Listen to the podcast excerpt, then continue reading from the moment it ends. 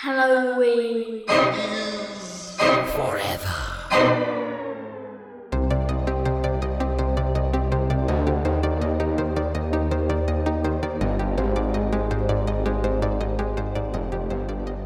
Kenny had heck of a day at work today.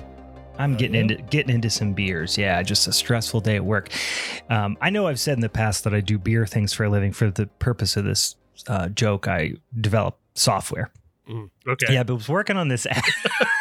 I was working on this app today. Um, it's it's it's kind of interesting. Basically, what it does is just it shuts down uh, any video game you're playing, and then just opens up a new one at random, just when you least expect it.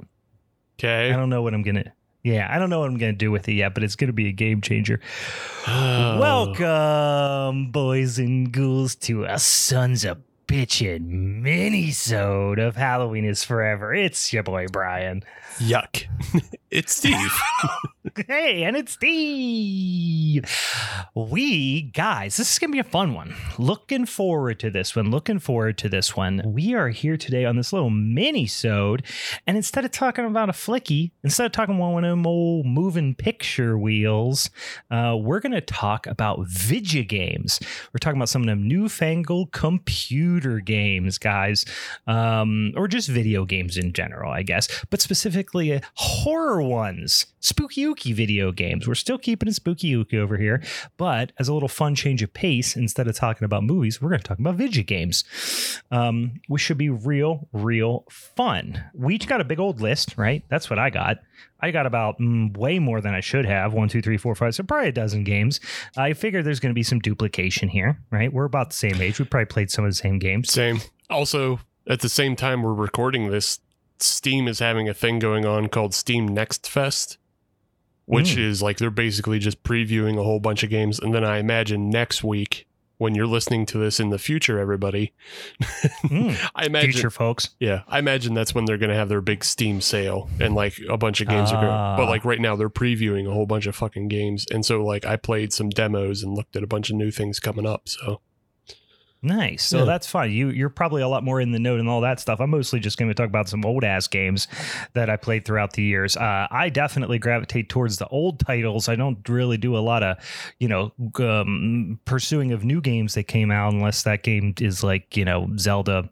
You know, Tears of the Kingdom or something like that, uh, which I which I did purchase. Otherwise, besides those big like you know AAA titles. I don't play a whole ton of new games. I play a lot of old games, so that'll be a little fun, uh, fun dichotomy there. But we got some other stuff as always that we got to take care of at the top of the show before um, we get into the main topic of this here mini-sode. So a couple things to do at the top of the show. First of all, if you're new to the show, uh, welcome and go fuck yourself. We've been doing this. This is going on three years. Again, where you been? You're you're you're late to the party. You should be ashamed of yourself. But also welcome. Thanks for coming. If you want to um, follow the the the show on the social medias, you want to see some spooky ooky shit. You want to suggest some topics for us for mini-sodes or a showdown episode, which we're going to talk about here in a dang second for July follow us over to social medias. As always, Sad Halloween is forever uh, on all those various social media platforms. Um, f- I think some po- folks who have been following us for a while or fans of the show might know this already. But if you go over on them Instagrams, you're probably talking to me. If you're going over on the Twitters, you're probably talking to Steve. mhm. Um, if you go into TikTok, not talking to anybody. Uh, Meg, Meg will sometimes post things on there occasionally, but I think it's been a hot sec. And then Facebook, I usually just post stuff from from Instagram. To be honest with you, so if you got any of those suggestions for us, send us a little DM there on the Instagrams or on the Twitchers. Uh, not Twitchers. I shouldn't say that Nope. with my um, hilarious accent because Twitch is a different thing. Twitters, uh, on, on, where the tweets happen. Uh, go on over there and send us a DM if you got any of those types of suggestions. Or, as always, uh, if you happen to rate and review us, if you give us a whole five stars, write a little review on one of them podcatcher apps, you want to send us a DM says, "Hey, look what I did! We I did that thing." Let me know. I'll send you some dang old stickers in the mail. Uh, Halloween's forever stickers, that is, not just random, you know, scratch and sniff stickers or something like that. but maybe Um, but maybe sometimes I throw some other dumb shit in there too. Sometimes there's some candy. You throw a couple damn old uh, atomic warheads or something in there. it's this, it's this summer season. Maybe Brian has been making trips to Rogers. Oh yeah, I'll give you a fucking couple throwing stars. Who knows? You might kids go on steal your parents' phone. review the podcast. Five stars, please. And I will send you fireworks and throwing stars in the mail From Ohio. from the Dirt Mall, Rogers, Ohio. you know what? Before we get into the, the all that talk about the uh, uh, the showdown episode for July, uh, which we got a couple of fun announcements to make. Not only the announcement for who our uh, uh, guest host is going to be, but also we're going to announce what me and Steve's um, topics are going to be, or, or rather our picks uh, for for that showdown uh, episode. So we'll do that here in a hot sec. But before we do that, guys, welcome to the show. We talk about some motherfucking beers. Uh, Steve, what you got? You got beer over there? You want to talk about? I have quote beer. Uh, it's a Yeah, what is it? It's a hot one today, so I just went back to the old Arizona hard peach tea. Oh, getting back on that bandwagon. Yeah, I mean, I have I bought the party pack. I, I'm still drinking that down.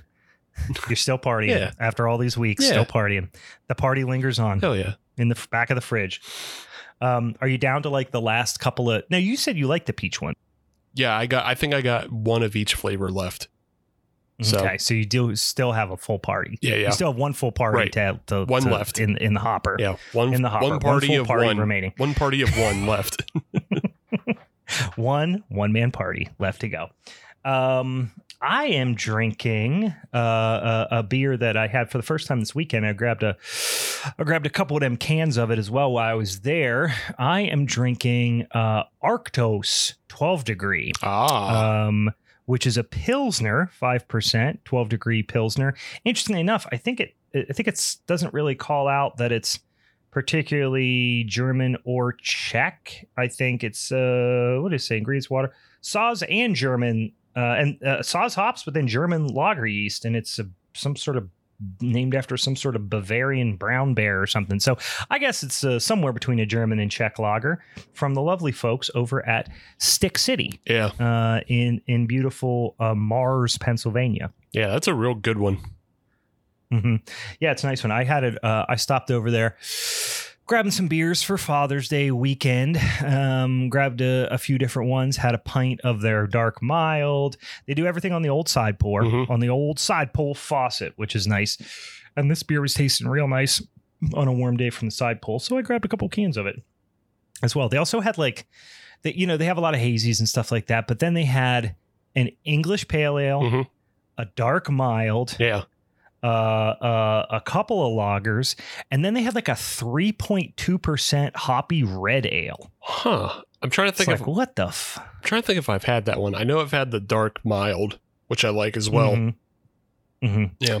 yeah. The th- I, I got it. I got one of the hoppy red ales, which I haven't. I grabbed a can of it. I didn't drink one there. Uh, I haven't tried it yet, but I was just intrigued by that. I was like, shit, th- under four percent hoppy red ale, just not a thing you see quite often. Mm-mm. So I always like to see some goof, some goofy, weird uh, uh, styles out there. So yeah, it's drinking pretty nice, nice, uh, kind of you know fuller bodied, almost what you would expect from a from a German or I'm sorry from a Czech lager, but it's a little cleaner fermentation character perhaps, and like I said, a mix of German and Czech hops. So drinking real nice, can't complain about it. Yeah. Um, I grabbed a few beers while I was over there. Got a hazy IPA downstairs.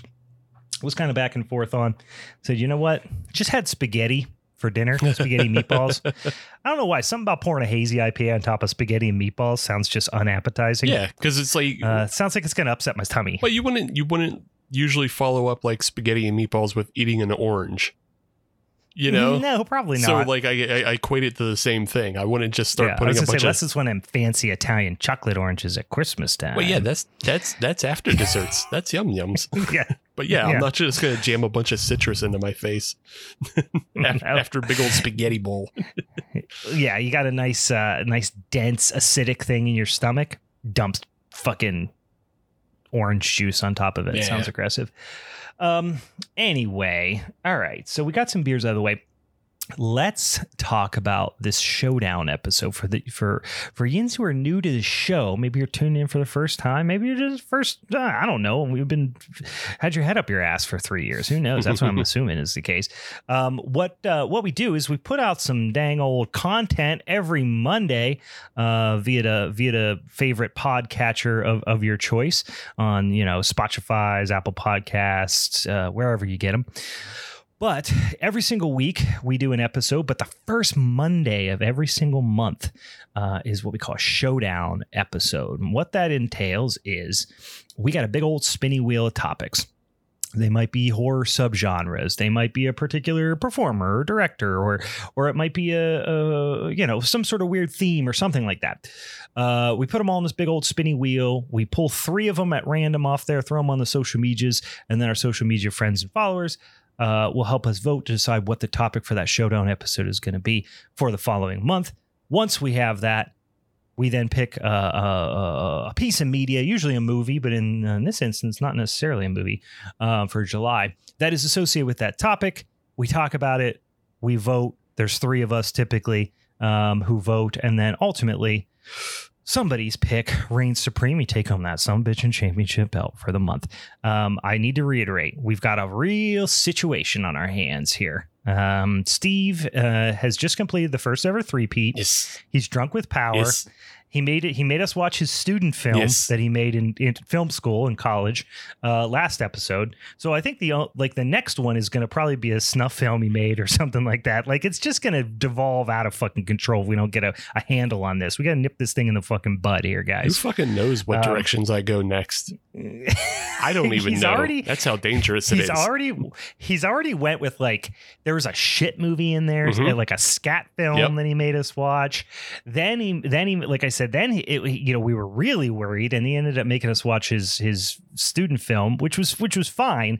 But like the relative mild nature of it was more alarming than anything because then the next time around he's either going to like lure us into a false sense of security if he wins again and like put something good on there which is just really his form of gaslighting us into potentially you know uh, creating a scenario where he might win a f- uh, another time and then that's when he makes us watch a fucking snuff film or something Mhm, like that. mhm, so mhm. um yeah the, the the episode after the showdown is a is a punishment episode we call it. It's not always a punishment. Sometimes it's fun but we got to watch whatever uh, the champ says, which uh, sometimes can get real, uh, real ugly. yeah. Um, unfortunately, uh, Steve made us watch a thing with a woman, and she got shit on her face, and there was corn in the shit. It Yeah. was just it was a real unpleasant situation.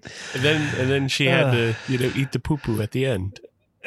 and then she ate poop. I mean, you kind of really the whole movie was spiraling towards someone eating poop. Yeah. I mean, we, we you could say you could see it from literally from from the very fucking beginning of the movie. Also, the movie was just poorly made as well, so it, it, It was also all. a bad movie. Yeah. It was an unpleasant movie just without all the sh- the scat play. Yeah. So again, let's just like let's get a fucking handle on this. All right, guys. Um, all right. Now the fun uh, of this next uh, showdown uh, episode, which will be next week. Yins guys, it's coming up. It's actually our our kind of four. It's coming out. I think it's on the third of July because isn't the fourth of July on a on a on a Tuesday? Yeah, it's some So, crap yeah, like that, so it's no good. Yeah, it'll be it'll be one of them long holiday weekend situations. Um, the topic that ended up getting drawn from the wheel and then was one of three and then got selected by our our, our social media voters was uh, Nickelodeon Halloween. Which opens things up a little bit.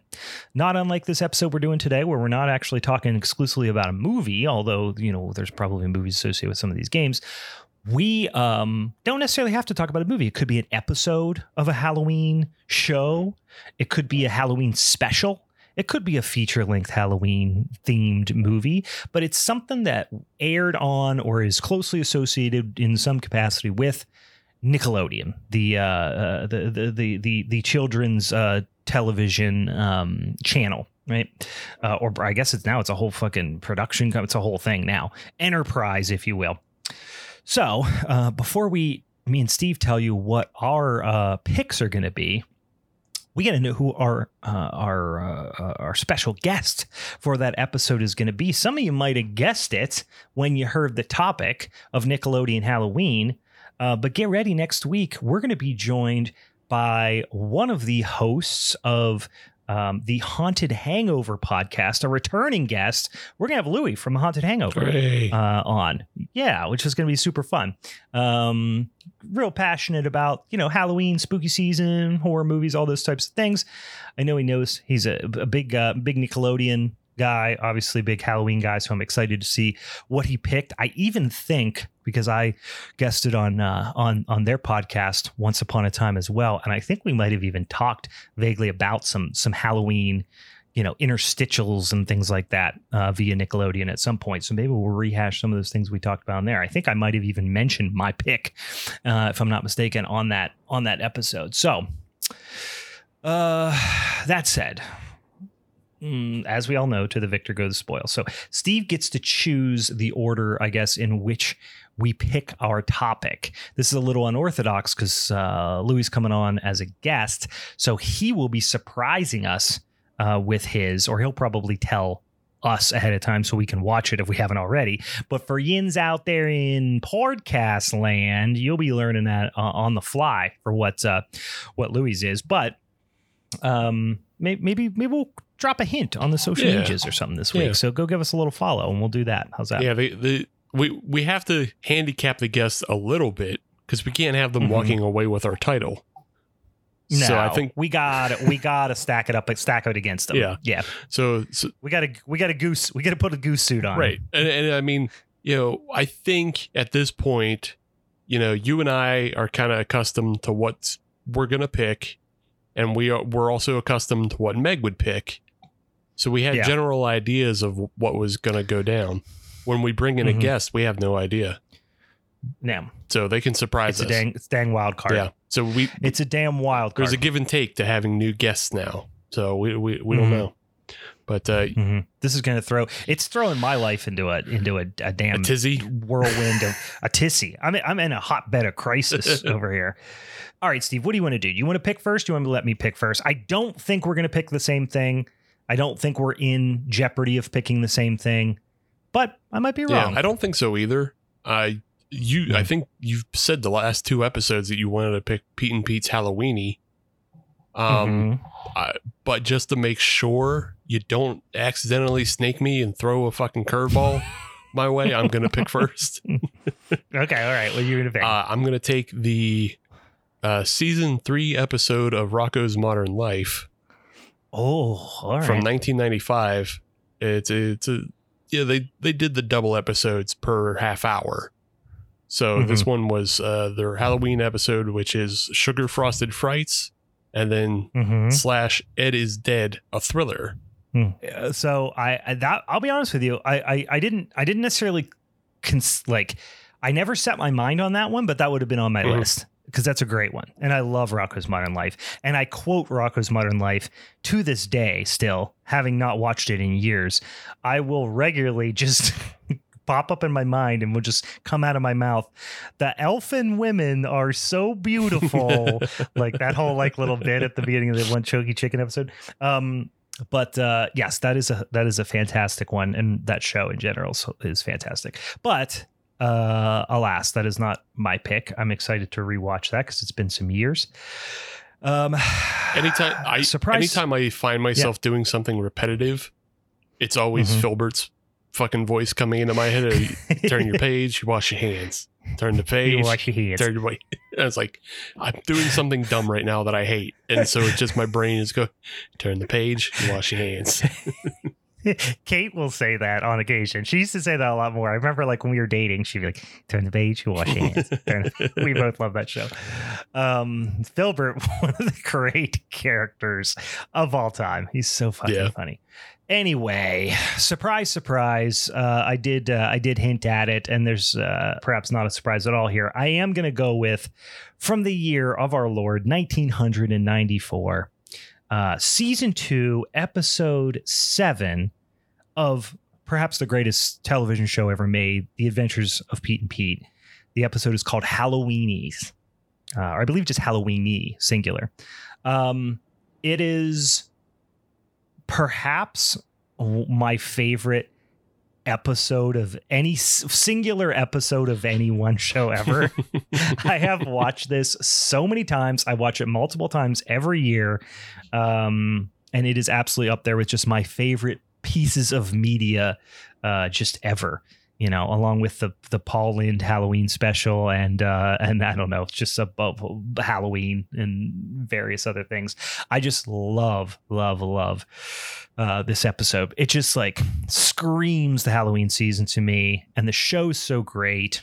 And yeah, I'm not even gonna gush about it anymore because I'm gonna do plenty of that next week. So um, go check it out. If you got a sec this week, uh, go check out Steve's uh, the Halloween episode of Rocko's Modern Life, uh, Sugar Frosted Frights, and then the second part of that is Ed's Dead. Right? Right. You said Yeah. yeah, and then mine is uh, Adventures of Pete and Pete episode season two episode seven Halloweeny, and then we'll learn what Louis is going to talk about. And then we'll argue about it. And then somebody's going to get a fucking diamond cutter. Somebody's going to get the people's elbow. And then ultimately, uh, someone's going to take home that some bitch and strap, that championship belt for the month of July. So, um, we should actually think about now that we're doing uh, guest hosts, at least for the time being, um, in this in this uh, you know AM, what we're referring to as AM, which is after Meg, Mhm. of course, um, era. Um, we got to uh, figure out how we're going to award people that belt who aren't regular guests. We might have to like send them uh, those little belts Meg bought, little plastic belts. Uh, maybe we'll have to resurrect those. I don't know. I'll send them like a little PNG that they can attach to their fucking profile picture if they want. yeah, it's like on LinkedIn when it's like I'm hiring or I'm open for work Yeah. or you know whatever. um, what we should do uh, also is maybe just like rig it against them so they never win. yeah, you can do that. We can do that too. Like if it looks like they're gonna win, like I'll like get on all fours behind them and you push them over my back and we'll throw sand in their eyes. Get out of here, nerd. Get off our show. Get out of here, nerd. You lose. Collusion, guys. We're not above it. Um, all right. So we talked about the Beersies. We talked about next episode and our Nickelodeon spooky ooky Halloween shit that's going to be happening here. Um, and then, boy, in the coming months after that, it'll be August, and that's pretty much fucking Halloween already. So we got, I can't believe it's it's fast approaching here. Um, but before we get into all that, let's talk about uh, what we came on this particular minisode to talk about, which is uh, spooky, ooky horror video games. And then we left it pretty open ended. Yeah. Right? No particular era, no particular, you know, generation or console or versus PC or anything like that. We're just going to talk about horror video games that we played that have been um, favorites of ours throughout the years, influences on us um, and and you know some of the things that we we like about them. And um, I know there's a couple that I'm anticipating that are that are on my list that are probably on your list, but I tried to throw a couple of uh, of deep cuts in here that I've played in my time. Um, and I'm sure you're probably more, um, uh, uh, like I said, up to speed on, especially on newer games than I am. So, uh, let, us kick it off. Who wants to go first? You want to go first? You want me to go first? Well, I figure, I mean, we're both of the same age. So I Mhm. yeah, I think the most obvious baseline is that we both probably grew up in Doom households. Mm-hmm. I definitely played me some Doom back in the day. And then Um, I didn't, I didn't own it, but I had cousins who had it. yeah. So like So we played it a lot, and I used to just go ride my bike to the Radio Shack to play it sometimes, and they had they had it up there for a while. so like I mean Doom was like a shareware phenomenon back in Mhm. 1993. So like everybody Yeah. had the first episode. That was like the first Yeah. couple levels. So everybody had that. Mm. But then like I think I had Doom 2 when it eventually came out. So I figure I figure that's a good baseline. We all had that. Yeah, we we had a like I said, I my cousins had it. I definitely played it over there. Um, I never technically owned uh like you know one of the early versions of Doom. Um, but like I said, I, I feel like I played it quite a bit. And we had another game again that my cousin has cousins had that was uh you know there was a whole host of of like Doom ripoffs. Um, and there was one that we played actually even more than Doom. Um, that I'm trying to quickly find that was called something zero, I think. well, I Um, couldn't tell you. That I'll try to- Yeah. I'll try to find it. It was a crappier version of Doom. Sure. Um, but we played we played that a lot for sure. Yeah, I mean, it, yeah, it started. It started with Wolfenstein, and then you go to Doom, and then there was like a bunch of games. I think Apogee put out a bunch of similar games, and Mhm. like Hexen was kind of the next step up. Yeah. I remember Hexen m- less. I don't even know if I. Oh, the game is called Zero Tolerance that we played. Yeah, Um, doesn't ring a bell. it was. Uh, no, I, I think it was like a pretty. It was a. It was for Sega, um, and it was just like you know, it was a a, a, a rip off first person shooter with you know similar kind of monsters and shit like that. yeah. So okay. um, yeah. Yeah. But it was, you know, to us at, you know, when I was, you know, probably nine years old, I was like, yeah, it's good enough. Right. It's pretty close. It's better than standing there at Radio Shack getting stared at and, you know, getting bad, you know, mean looks from the clerks because I've been there for three hours. I don't have quarters for the arcade. Leave me alone. We don't have arcades where I live. I'm sorry. I rode my bike four miles to get here. So I fig- I figured the other one that we probably for sure share basis in is Resident Evil 2. Absolutely. Yeah. And Resident Evil 2 actually played before the original, Mhm. too. Yeah, just something about it. It came out at the right perfect time for our age of it of like it was came out on the PlayStation and just I just, whatever age we were at that point. It was, it was at 98. Yeah, it would have been Yeah. Yeah. yeah. I would say I was probably like 13 or so. Yeah, 12 or 13. And uh, that was the first game that I remember actually faking sick to stay home from school and play. like I played that game. I bet so, you know, for those of you who remember the from from the PlayStation days, this was a two disc. yeah. Uh, you had your Leon disc and you had your Claire disc, and it was two uh, basically parallel paths uh, of the same game. Some of uh, you know a, a, a- a huge portion of which overlapped, but there were elements of each game that only existed within those Mhm. games or within those versions of the game. Um, I probably played the Leon disc like beginning to end. I mean, at least ten times and, and probably six or eight times for Claire. Like I could beat that game like but practically with my eyes Yeah. closed. I just you know what I mean. That's how much I played it. Yeah. I somebody I think maybe an aunt bought me the strategy guide for for like Mm. a birthday or Christmas gift. And so Yeah. like I played it to the point where like I unlocked everything. I unlocked like the extra the infinite, yeah, the inf- yeah, the infinite bullets with the magnum and all yeah, that. and then like the extra hunk mission and the extra tofu mission. It was- Unk and Tofu. Yeah. Yeah. I remember that. Yeah, that was um that it was just such a deep game. Like for the time, I remember I would play the this the beginning of the game. It's like a great horror movie in that it starts Mm-hmm. fast.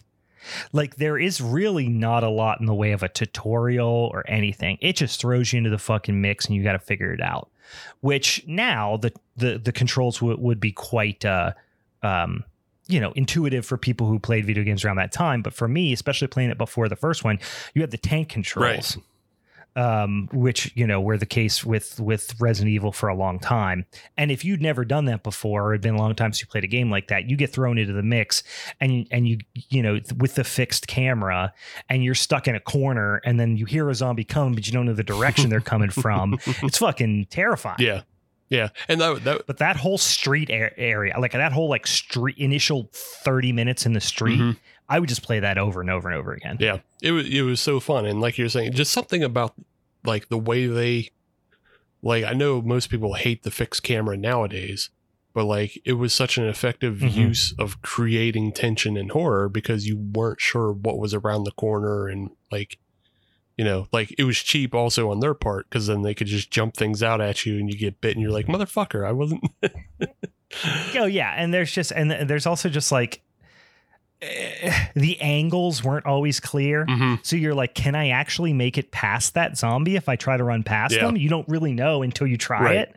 Um, you know, like I remember the first time that you're on the bus Yeah, and like at the time like in retrospect you know there's a portion you know the, the the street is in you know just like the street is chaos you know there's rubble and and wreckage everywhere. And at one point your only way to pass is to go onto like a city bus during like through one of the doors and then exit through like the other door kind of thing. And at the time like now it would look so incredibly obvious like which corpses were going to reanimate and Right, which yeah. weren't. But at the time you're like oh there's like a rendered you know body in the background you're like is that going to move? Probably not but maybe. But then of course the guy who's glowing r- right up front with his pixels twitching like he's probably going to get up. And he does of course. You got to shoot him in the head but um yeah. Oh that whole section's so fun. And then even i mean the bosses are fun in that Mhm. game.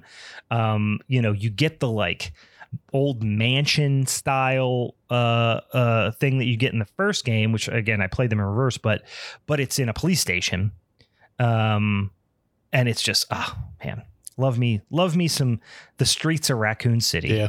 boy All those those those those puzzles were always so goof ass. For like, Mhm. especially when they moved it to the police station, like the mansion, you can kind of like play off as like, oh, it was an eccentric millionaire that was taken over by a company. So of course they made Yeah. it really impossible to get through. But then like the Right. police station's also that way. They're uh, like, the fuck do they like get in for morning, you know, like for their morning briefing where they got to pick up three different gems to, just to get into the briefing room?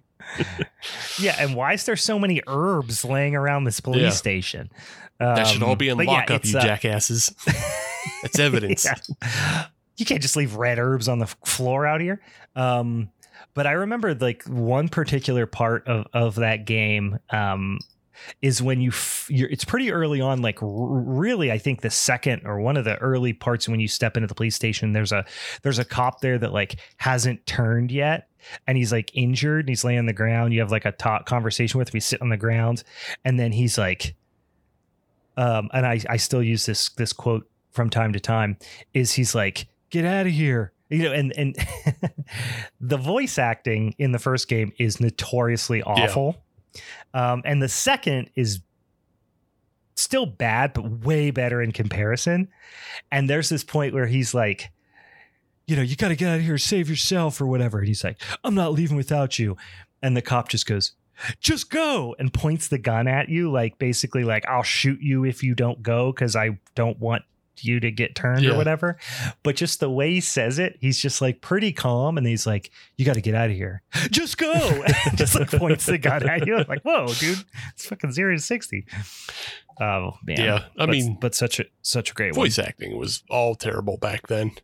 Like, oh yeah the first game i ever remember that i'm like the voice acting isn't unbelievably bad is like metal gear Solid. Yeah. solid yeah, after after that uh, before that and even a lot of games after which we'll talk about today there was fucking awful um i think i played the second one then i went back and played the first one when the director's cut came Mhm. out i don't even remember when they did like the two disc director's Yeah. cut um, or maybe it wasn't two disc, but they did a director's cut version. Uh, they re-released the first game, um, and then I played three and four, and then a long period, bro. And then I don't think I played five. I played six. It was shit, and then I haven't played one since.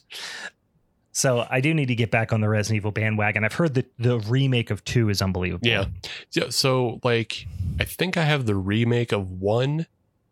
So you're talking about how like you don't really buy new video games anymore. Like I, Mhm. I buy like uh the the fifty or sixty dollar a year subscription to PlayStation Plus. Mm.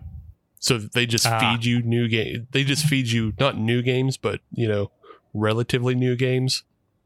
And so, like, Yeah. one I know one of them was Resident Evil remake, but I didn't. I haven't played it yet. So Yeah. Yeah, my uh I, I was a I, I guess it's probably worth saying this might be an interesting thing is like you know our kind of console or, or video game video game machine of choice kind of uh, you know because that had a huge influence on what you ended up playing and what you got exposed Mhm. to um which which you know i know i originally uh you know go and i'm not this old but for whatever reason we did have before we had a Nintendo like an an, an NES we did have an Atari hmm. which Atari is is before my time but I don't know if it was my dad's or an uncle's or whatever, but I remember we had like an Atari in the basement in like a plastic giant eagle bag, Yeah. you know, that like wasn't hooked up. And then remember being old enough at one point where like my dad hooked up the, you know, I don't even remember what Atari console it was. Um, but playing like Smithereens and Pitfall and a few other games on Mhm. there.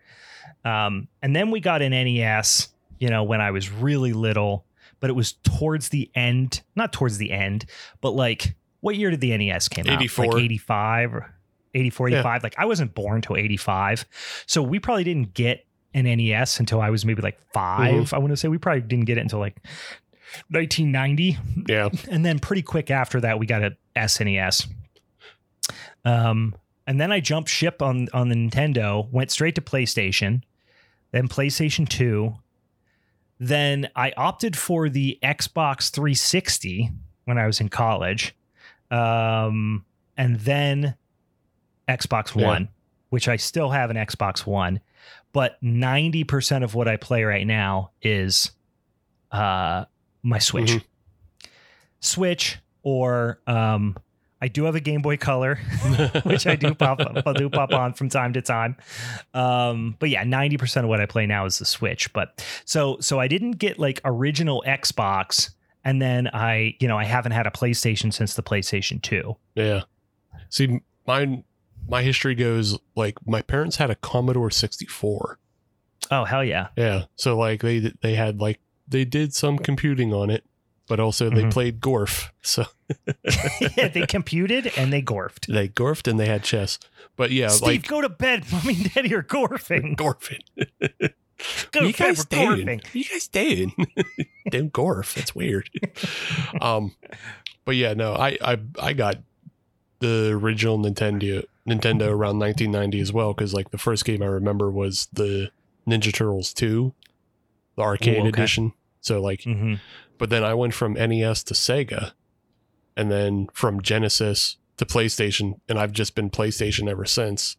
hmm And it's not until like the last couple years I've been playing games on the PC again because like Yep. I had a Mac from like college to 2020. So Mhm. like I got a new computer in 2020 and I was like, "Oh, look at all the things I can play." yeah get off the mac bandwagon. Yeah i uh i did a little bit of pc gaming in there you know um you know i had some friends in college i lived with that had really nice uh you know gaming pcs that we play you know half-life and stuff on you know now now and again. Um and yeah, back in the day, definitely played some Leisure Suit Larry and those sorts of things. Yeah. Civilization. Yeah. Uh, I was huge into Roller Coaster Tycoon hmm you know, uh, ba- ba- you know, way way back in the in the late ni- late nineties. Um, but uh, yeah, I haven't done much in the way of PC gaming in in recent years. Like I said, it's really been. I I, I took years where I didn't play anything except for the occasional like retro console. Like I have an N64 now. You know what I mean? Yeah. So we'll play, you know, we'll play Mario Kart and uh, you know, Ocarina of Time and I have an it well, I'm looking at a Super NES and an NES back there. The NES is currently not functioning.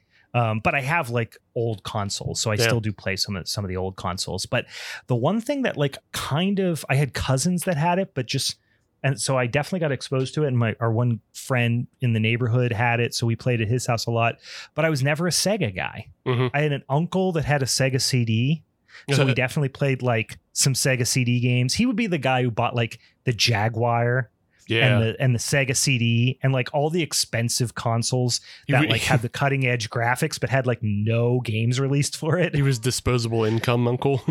yeah, yeah. Well, he was irresponsible money uncle. well, same thing. yeah, yeah, I guess so. yeah. So so it's interesting you bring up how like your most of what you play is like retro games because a lot of what I play on the computer Mhm. is like games that w- that have retro aesthetic. hmm I, it, it's it's interesting how games have become both harder and easier to make. Yeah. So like there's there's so many games out that like have adopted the retro aesthetic and you know they, they kind of crank them out like pretty quickly Mhm. and uh just uh, like i saw three games uh, back to th- this uh, steam next fest i saw Mhm. three games that are like completely aping games that we've definitely played in the past. So uh, one of them is Goolems.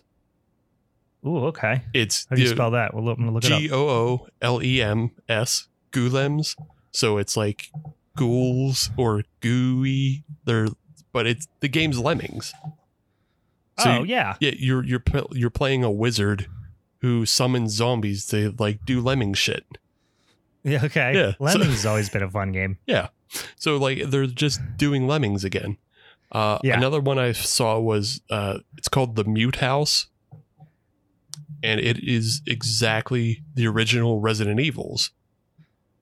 In that it's Oh. it's like oh my god. Yeah. It even looks like it. yeah it's like fixed camera, and you're playing a woman who uh, uh, is investigating a mansion. Mhm. But I think the the it looked like the gameplay twist to this is instead of just fighting zombies straight up, they're like attracted to light. So Ah. they can't hear you. So you can like sneak up right behind them if you want.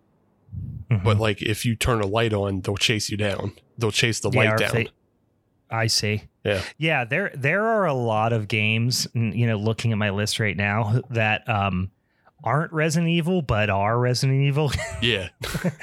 is on here as well. Yeah, I guess if it ain't broke, don't fix it kind of thing. Yeah. But But yeah, it just seems like so many like smaller developers have gotten the uh like gotten the the workflow down because there's like tools like Unity and uh, uh, uh what's the other one? Unreal Engine that just make it so easy for people to put games out. It's only Yeah. like when they make these giant AAA games that they take years to Mhm. the fucking develop. Yeah, I love a game that is like a hidden gem type of thing. They're few and far between because there are, like you said, so many on there. If you're on Steam or or even on just like this, you know, Switch, you know, Nintendo eStore, Mhm. there's just so fucking much out there. And there's and and when you find um, you know, one that's uh uh, uh just like a, a hidden gem type of thing, it's Mhm. so much fun. Like I played early on, I had heard, well, there was already some buzz around it, but once um uh, once it became a little bit more well known, I caught wind of Hollow Knight, Okay. which which is a Metroidvania. You know, relatively simple, like really cool art design, but like it's just such an insanely deep game, Mhm. and the worlds just go on forever, and it's just so cool and atmospheric. And I love a Metroidvania, and that game I was obsessed with for months and months and months. I played that game just fucking religiously, and it just was so like rewarding to play because you know I played, you know, when I first got my Switch, you know Mario Odyssey and and and and I played the Wolfenstein you know game that came Yeah. out early for the Switch and all that, and then uh and then yeah to play this one or like Enter the Gungeon I Yeah, think it's called. It really fucking fun. Um, Did you uh have you seen Blasphemous then? oh boy, that sounds familiar, but I don't. I don't. It doesn't ring a bell immediately. Yeah, it's a it's another Metroidvania, but it's like it's like horror religion. Like you're fighting like giant rotting uh baby Christ corpses and Oh shit! This looks rad. skeleton popes. I br- I bring it up because like skeleton popes. I bring it up because uh, Blasphemous Two is coming out in August, and like I'm kind of pumped for that. But yeah, if you haven't played the first one, Oh yeah, you literally one of the bosses looks like a giant monk whose skeleton is coming out of his body, and you're fighting a skeleton. yeah, yeah, it's like the game. Shit's wild. I mean, it's called Blasphemous, so Yeah. yeah it's it's this it's a weird like it's a it's a weird horror interpretation of like the Spanish Inquisition because I think I Yeah. believe the developer studio is from Spain, so they took all like these all this nightmarish shit from the past of the Inquisition and Mhm. like have turned it into like this yeah Metroidvania. It, I think it also plays a little bit like um like the Elden Ring type games. Yeah. So there's like you you have like There's a, some more RPG elements. yeah there's RPG and like elements of like you have to do a, a good parry to get past some of the things. So yeah, mm-hmm. Yeah, this looks fucking wild. Yeah. Um, I definitely need to check this out. yeah, It's fucking gruesome too. I love the some of the creature designs. Mhm.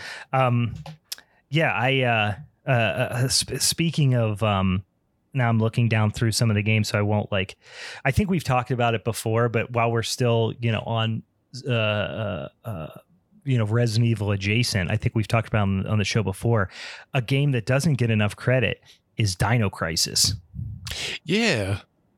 Dino Crisis was such it, it, it, really and it was developed it was same developers Mhm. um or at least a lot of the same team I believe that made Resident Evil um and let me see the the year that it came out and I think there was sequel or at least one sequel that was you know maybe So there were not particularly well received but I don't know there there were two sequels to it. Uh Dino Crisis 2 was still in the same vein, but then I think Dino Crisis 3 was actually came out early on the Xbox 360. So it was like when they Mm. changed over.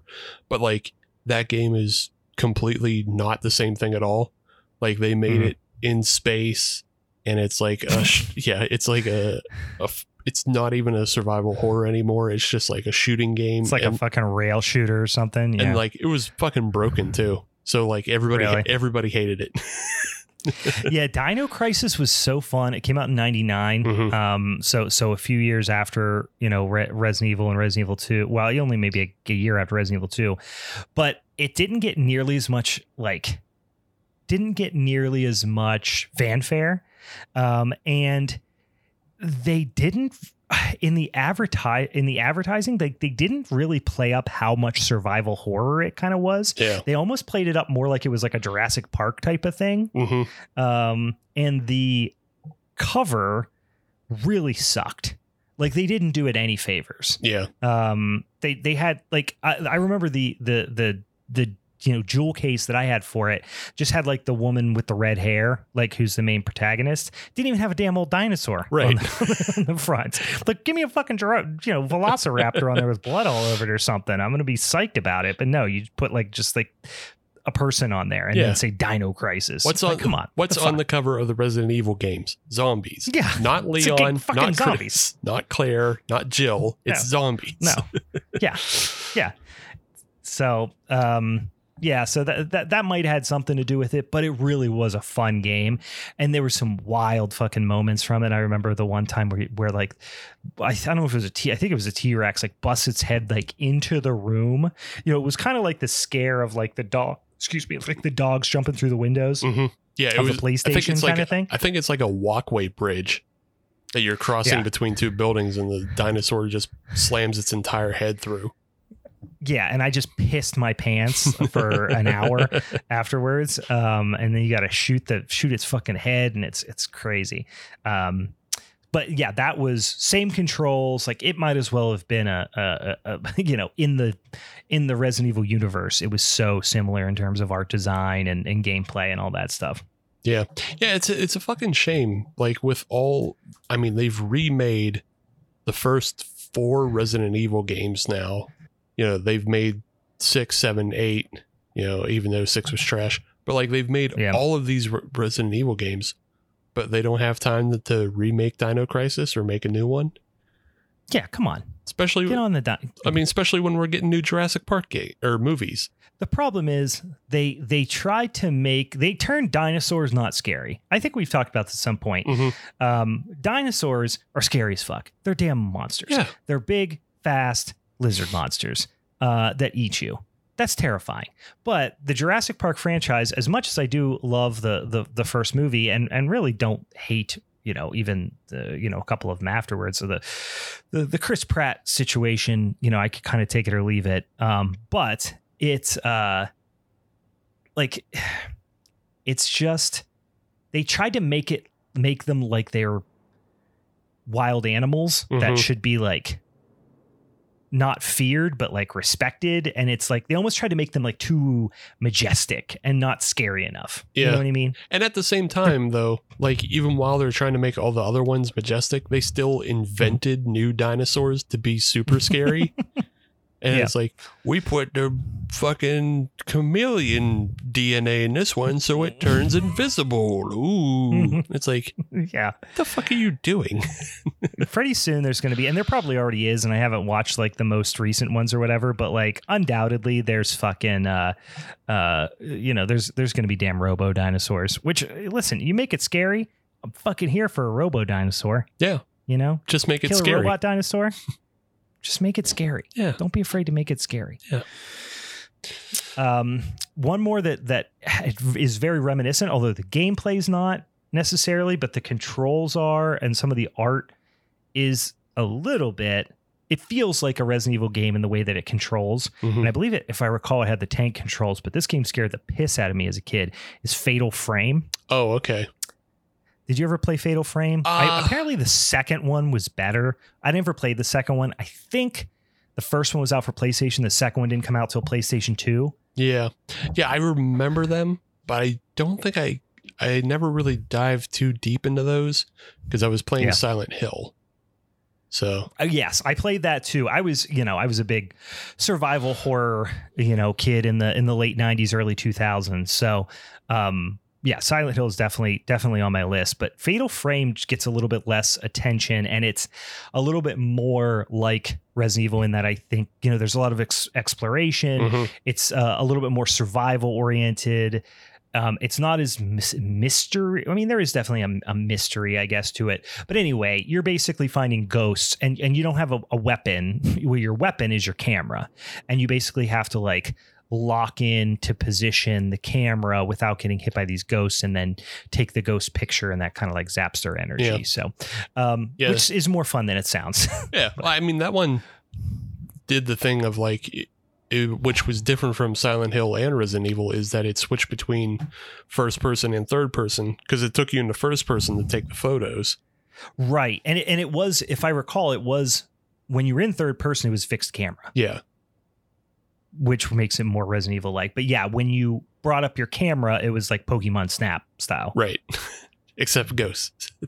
except for ghosts. that ghost. I mean, some of the Pokemons is ghosts. Some Pokemon's is ghosts. Some of them's ghost type. some some Pokemons is ghosts. Yeah. Um, but uh, Not yeah, all ghosts is Pokemons. And not all ghosts is Pokemons, but some Pokemons is ghosts. yeah. Um. Anyway, yeah, le- Silent Hill you mentioned. Yeah. Uh, those games fucked me up. Those games Love are those. trauma. like, Yeah. the, like I don't know. You're talking about how like you're not necessarily playing a lot of the things that are out today, but Mhm. Silent Hill injected, and I it, it's got to have been like the catalyst for all of these games that are out today that are basically walking funhouse simulators. Yeah. Like, Oh yeah. yeah, because like because the Silent Hill games made you feel so powerless most of the time. Even though they You gave you a gun lost. yeah. Yeah. Even though they gave you a gun or a pipe or something, you were basically powerless. And so Mm-hmm. Yeah. all the new games like take that. Yes. Yeah. Basically, you can't defend yourself. You just have to run and, and survive. And like, even with the Resident Evil games, you had relatively powerful weapons. Even when you just had like the pistol, like, eh, you know, a few shots, you could drop a zombie. And that, you know, they were, everything was pretty fast, you know, slow moving for the most part. And, and, and the, the difficulty, like kind of leveling, was pretty even Mhm. in Resident Evil to its credit. Whereas, like, by the time you're running into wacky ass lickers and stuff like that, you probably at least have a shotgun or Right. could have had, ex- uh, you know, uh, uh, access to a shotgun at this point. Yeah, you you're dealing with like hordes of qu- fairly quick moving enemies, and you have like a fucking metal bar. Yeah. I mean? and you move slowly, and you have no health, and you don't know where you're at. And uh, yeah, the Resident Evil, the first Resident Evil game, I remember wandering around for hours, just like I don't know what to do next. Mhm. You know, Yeah, and yeah, the first I mean the first Silent Hill was terrifying because it started you out by you had to die in this alleyway stabbed by children. Like yeah, that's the weird little like formless, like they almost look like little voodoo dolls or something. yeah. Yeah, they're just like little potato sack children. They just stab you Potato to sack children. Yeah, that's exactly what they are. they stab you to death in an alley. Like that's a terrifying way to start a game. Yeah, yeah. I was 13. I Yeah. was terrified. Yeah. Um, So good news. and then two, two, of course, was even better. right. So good news. Yeah. They're remaking two for modern PC and console and everything. I heard that. I heard that. And then they're that also game. they're also making a brand new game as well. Oh, Yeah. Silent Hills, plural. Silent Hill F. yeah, th- th- Silent Hill 2 may be the best horror game ever Yeah. in my mind. Yeah. Like it really might be. Like I'm I'm looking at like some of the other ones I have here that I really love are not as pure horror as that. Um, that I maybe you know have more affection for. I mean, I put maybe Dead Space up there too, which we haven't Mm-hmm. talked about yet. Um, but Silent Hill 2, holy shit balls! I mean, talk about just an immersive game. Yeah. Like that like both Silent Hill 2 and Metal Gear Solid coming out around the same time and they both punched above their weight for Oh, like yeah. for like what they did as far as like being an immersive gaming experience that like just threw you in and it, like they blended both like both the cinematic elements as Mhm. well as just making forcing you into situations that you didn't want to be in. it didn't feel like a, a, a, you know we used to joke or we well, not joke around we used to literally call it like when we were little um you know we were talking about like playstation and and and you know even like playing um uh, uh you know like final fantasy 7 or something like that on Mhm. playstation you would have your cinemas Mhm. which were like this cinematic cutscenes where the graphics didn't look anything like what the actual gameplay looked Right. like um Resident Evil or I'm sorry, Silent Hill 2 and Metal Gear Solid were the two games that were the first ones that I was like, I feel like I'm playing a movie. Mhm. Like even with uh the uh, Metal Gear Solid, I remember being thrown for such a loop with all the weird interactive things, Mhm. you know, and the, the Psycho Mantis and all that Oh stuff. yeah, yeah. But w- but when they uh, when they just brought up, then they introduced a new character and they put up the voice actor's name underneath the in this like cinematic like panning shot. Yeah. You'd just be like, "Whoa, shit! It's like we're in a fucking movie." it was wild. yeah. And it- they, I mean, not to stay too long on Metal Gear Solid, but like even just the Mhm. beginning of the game where you Mhm. get on the elevator and you're going up the elevator and like the music is swelling and Snake is Yeah. smoking a cigarette. You're like, damn, this is a movie. This is James Bond. Let's go. Well, and it also was like it, like the whole thing you just played was like a pre-credit sequence. Right, It's yeah. amazing. Yeah. Um, and that whole first level is basically a pre, It's a pre cold you know, title screen sequence. It's a cold open, Yeah. exactly. They they did. Uh, uh, I remember having the demo of Metal Gear Solid before it came out and playing that level over and over and Mhm. over and over again because I was just so excited about about what it was gonna you know what it was gonna be. Yeah. And uh, anyway, we're not talking about the Metal Gear Solids. We're talking about horror movies. Although there are some t- parts of Metal Gear Solid movies or in games like Snake Eater, the third one, which is one of my favorite games of all time, hmm that are fucking terrifying. Which they're also remaking. Are, are they remaking Snake Eater? Yeah. Oh my god, I can't wait. I loved loved that game.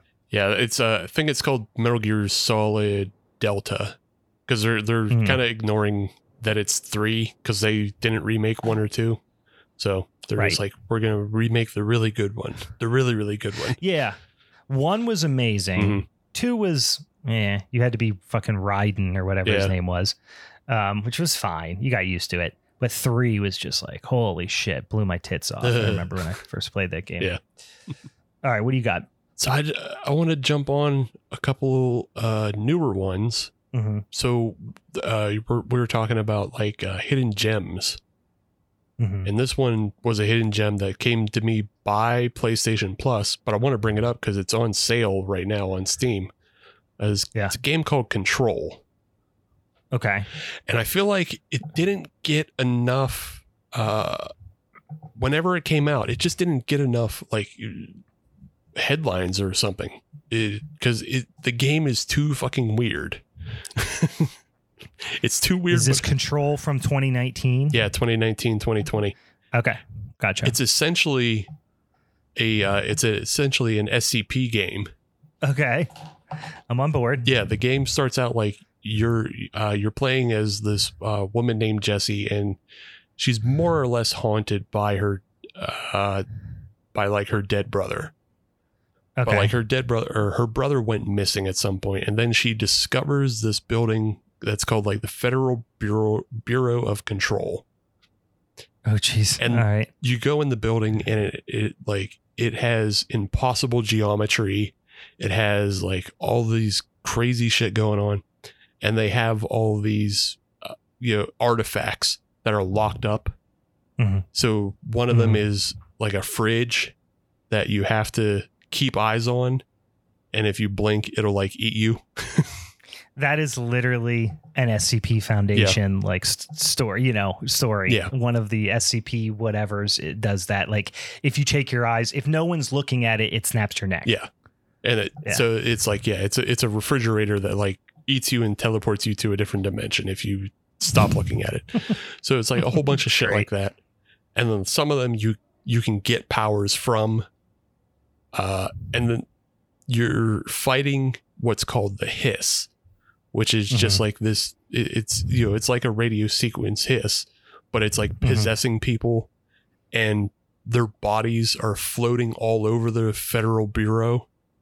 So like they're just hanging in the air, and you have like these murmurs in your ear all the fucking time. The game Oh is Jesus. the game is insane, and it's absolutely a horror game, but like it's not like you never see it classified as a horror game anywhere. Uh, it just I don't know. I don't think they marketed it right. I'm looking at screenshots right now and it does look super creepy because there's just like it's almost like the people are kind of like ragdoll aesthetic kind of thing or ragdoll physics, but they're just like hanging in the air like 10 feet up.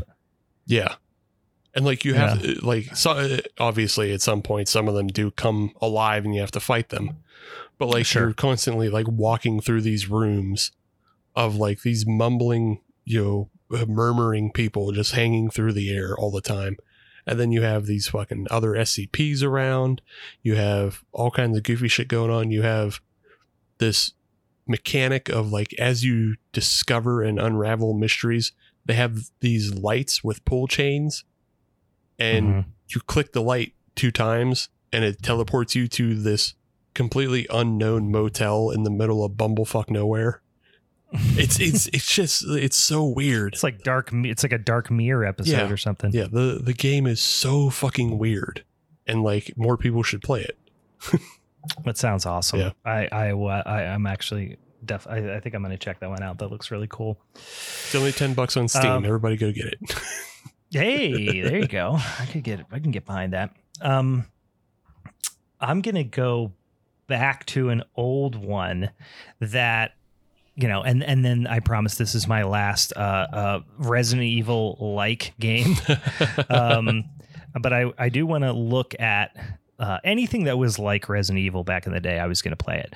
Uh, this came out in '98, so it came out right around the time probably that uh, that Resident Evil 2 came out. Mhm. Um, but this was a little bit more supernatural, and I remember it was um, it was a Square game. It was called Parasite Eve. oh yeah, Do you remember this game? Oh, yeah. I I uh, rented this. This was a blockbuster rental, and Mhm. I like played the whole thing in a weekend. Like I was just absolutely obsessed with this game.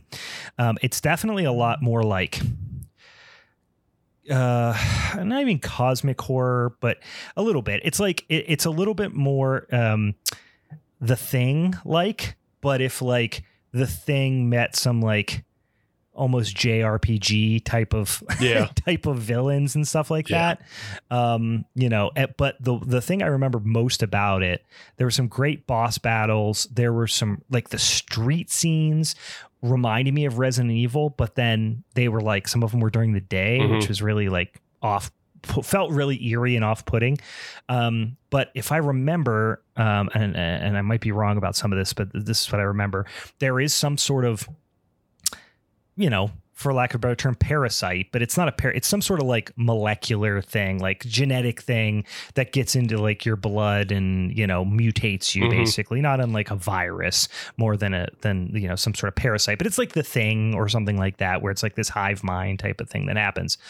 Um, but I remember the opening or one of the opening, and if you've not played it before, it's definitely worth playing. I don't know how well it holds up now. Maybe it doesn't at all.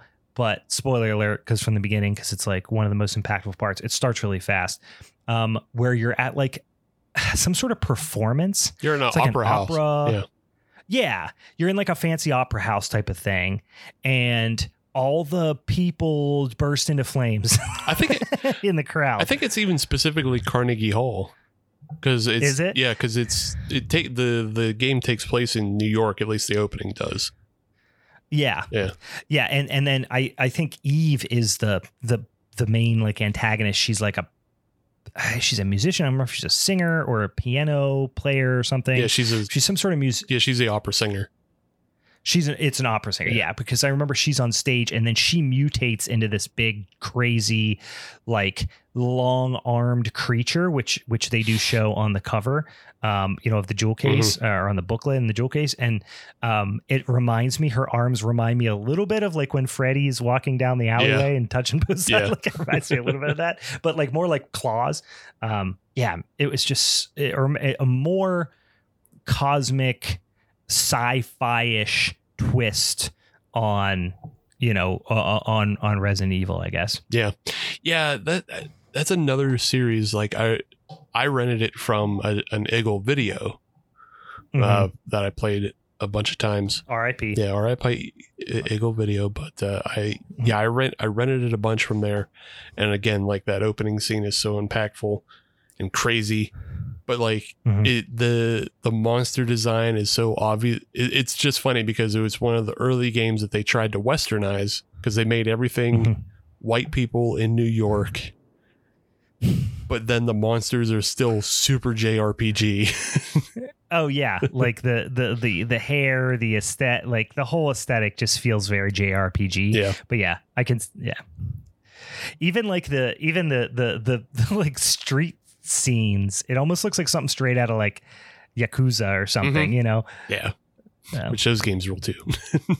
Yeah, they do. But they, yeah, I, I that's another one I wish they would would remake. I mean, they're spending all this time on Final Fantasy VII remake. Mhm. Remake Parasite Eve too. Do it, Come on, guys, don't forget about Parasite Eve. or make a new one. um, do one. yeah. do one or the other. Uh, you can make her big, you know, Eve's big turd looking dreadlocks like look a little bit more realistic. Um, but uh, yeah, it was. I remember that being a, a fun, scary game as a kid. Um, a rental, but but certainly worth worth checking out. Yeah. Um, so I got one. yeah. What do you I got? got another one that's along the lines of it's along the lines of Metroidvania, but Mhm. it's more linear and it's more puzzly. But I think Okay. I think you'll still enjoy the game. Uh, it's called Carrion, okay. and you you were talking about how you know Parasite Eve is like the thing. This one is the thing for sure. Uh, Okay. Because what you're doing is you're playing as a science experiment, like in a mining colony, and you're essentially just a ball of flesh and goo. And then, okay, I see it now. yeah, you're traveling, you're basically traveling through vents and shooting out tendrils to kill people and flip switches. And You're like climbing on shit. Yeah. Okay, this is interesting. yeah, it, it is, you're playing as the thing when it escapes the dog pen or, you know, basically the Venom symbiote. Yeah, or a giant uh, vagina with teeth. That too. and tentacles, which is the best kind. Mhm. you know what I mean? Um, but yeah, this looks pretty fucking wild. Um, yeah, it definitely has the Metroidvania level design Mm. look. Like the levels don't look terribly dissimilar to to like Hollow Knight or, or something like that, or even um, uh, Metroid. Uh, what's the new Metroid? I played the demo for Metroid Dread. Yeah, that the yeah, Dread's one? the new one. Yeah. Yeah, I played the demo. I haven't bought it yet, but it's it's really fun. The controls are really good.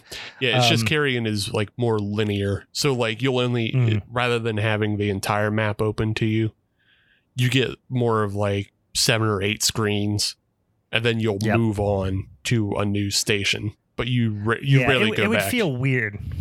It would feel weird to like be backtracking and talking to people as a giant ball of uh, tentacles and teeth and yeah, all that yeah, stuff. no talk, only eat. yeah, you're not you're not really a you know a lone traveler. Yeah. uh, as much as a giant uh, biohazard type situation. This reminds me of of another one uh, where you play as the monster, which you don't get a lot of those. Um, but this would have been for I think for SNES. Um, it's called Werewolf: The Last Warrior. Huh. Um, and this is not one that was on um, Werewolf: The Last Warrior. Uh, I guess it's based on a comic. It looks like. Um, anyway, this was uh, this was not this is one that I discovered later and played on an emulator. Um, and I don't even know if this really. Oh man, Werewolf the colon the Last Warrior, and known in Japan as Super Werewolf Chronicle Warwolf Hell yeah. from 1990. Uh, it's a Data East game, Oh and I God. think it might it, it might have been a, uh, a, a an arcade cabinet before that. I have a feeling, you know, with it being Data East, Yeah. like you know, uh, they did a lot of ports and stuff. But it released in uh, yeah November of 1990 in North America. Uh, actually released in North America first, and then in Japan and in Europe Oh. in 91. oh, you know what? I remember this game. So the weirdest thing about this game that makes me remember it the most is one, you play as the werewolf. Yeah. And this is this is NES, I believe. I think this is late NES. Yeah, this is NES. This this I okay. I know this game because Mhm. I had a friend who had it. hmm But then the other thing about this game is I'm pretty sure it was originally a Wolverine game. Okay, it feels like something like that, and that would make a lot of sense because I don't know a ton about it. I just remember uh, playing it on an emulator, um, and I remember the first time, like my buddy in college showed me how to download an emulator on my Dell and gave me a CD, and he was like, "This has every Nintendo game ever made on it," and I'm like, "What?" um, and and this game I found on there, and you start out playing as as like a kind of wimpy dude, and then it's like when the moon comes out, like it gets dark. It's almost like a you know, um, uh, you know, in a couple of the Castlevania games, it goes like that. You do like the day night cycle, yeah. um, and when it cycles to night, you turn into a big ass jacked werewolf. but the fucking weird thing about it is your hands are like weird bone blades. Yeah. it does it doesn't look it looks kind of stupid. Yeah. Like and you could see how it would have been a, a Wolverine game. Yeah. Definitely. Yeah. It's it's definitely yeah, it it was something I learned later on and it, but like if you look at uh the boss sprites, they Mhm. didn't change the boss sprites at all. So it's still like Magneto and Juggernaut. Still like Juggernaut and Mhm. shit. Yeah, that's what I'm looking at right here. Like that's definitely Juggernaut. Yeah. yeah. that's funny. Yeah, I had a I, yeah, I had Oh. a friend who had that game growing up, but then Mhm. just later on in life, I don't know, I just watched it. Oh my god, there's one. It's straight Magneto. straight like up, it's not yeah. even close. Yeah. that's really funny. Oh. Yeah, that's that's a weird one. I just you know, I was always entertained by games where you're the monster because you just didn't get those back very Oh, often yeah. back then. Yeah, yeah, I mean, you still get a bunch nowadays, but I mean, back then it was, you know, Warwolf, it was Mhm. Altered Beast, it was Rampage. Yeah. Rampage I played a lot of. Yeah, Altered Beast, I forgot about that one. That was like a that was like a beat 'em up, right? Mhm. Yeah, Yeah, I remember that one. yeah, Altered Beast and Slaughterhouse or Splatterhouse. Splatterhouse. Splatterhouse was a Sega game. I never played that, but I learned about Splatterhouse like later on. Mhm. And I think I probably saw it in like an ad in like, you know, Game Informer or some shit like that. Um, but it uh you were basically Jason, Yep. Jason Voorhees, but you just like smashed people against the like wall with a bat. Yeah.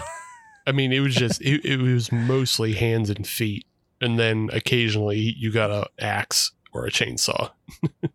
Gotcha. Yeah, yeah. I just remember. I mean, I definitely. Um, rem- I don't know if I've ever actually played that game, but I've definitely saw it, and I know it's got it's got like quite a cult following. Like you see it pop Yeah. up, uh, you know, on Instagram and stuff like that from time to time. But Well, and I think it's especially. I think it came out on PC first, or or Mm. arcade, and like that. yeah, I could see it. yeah.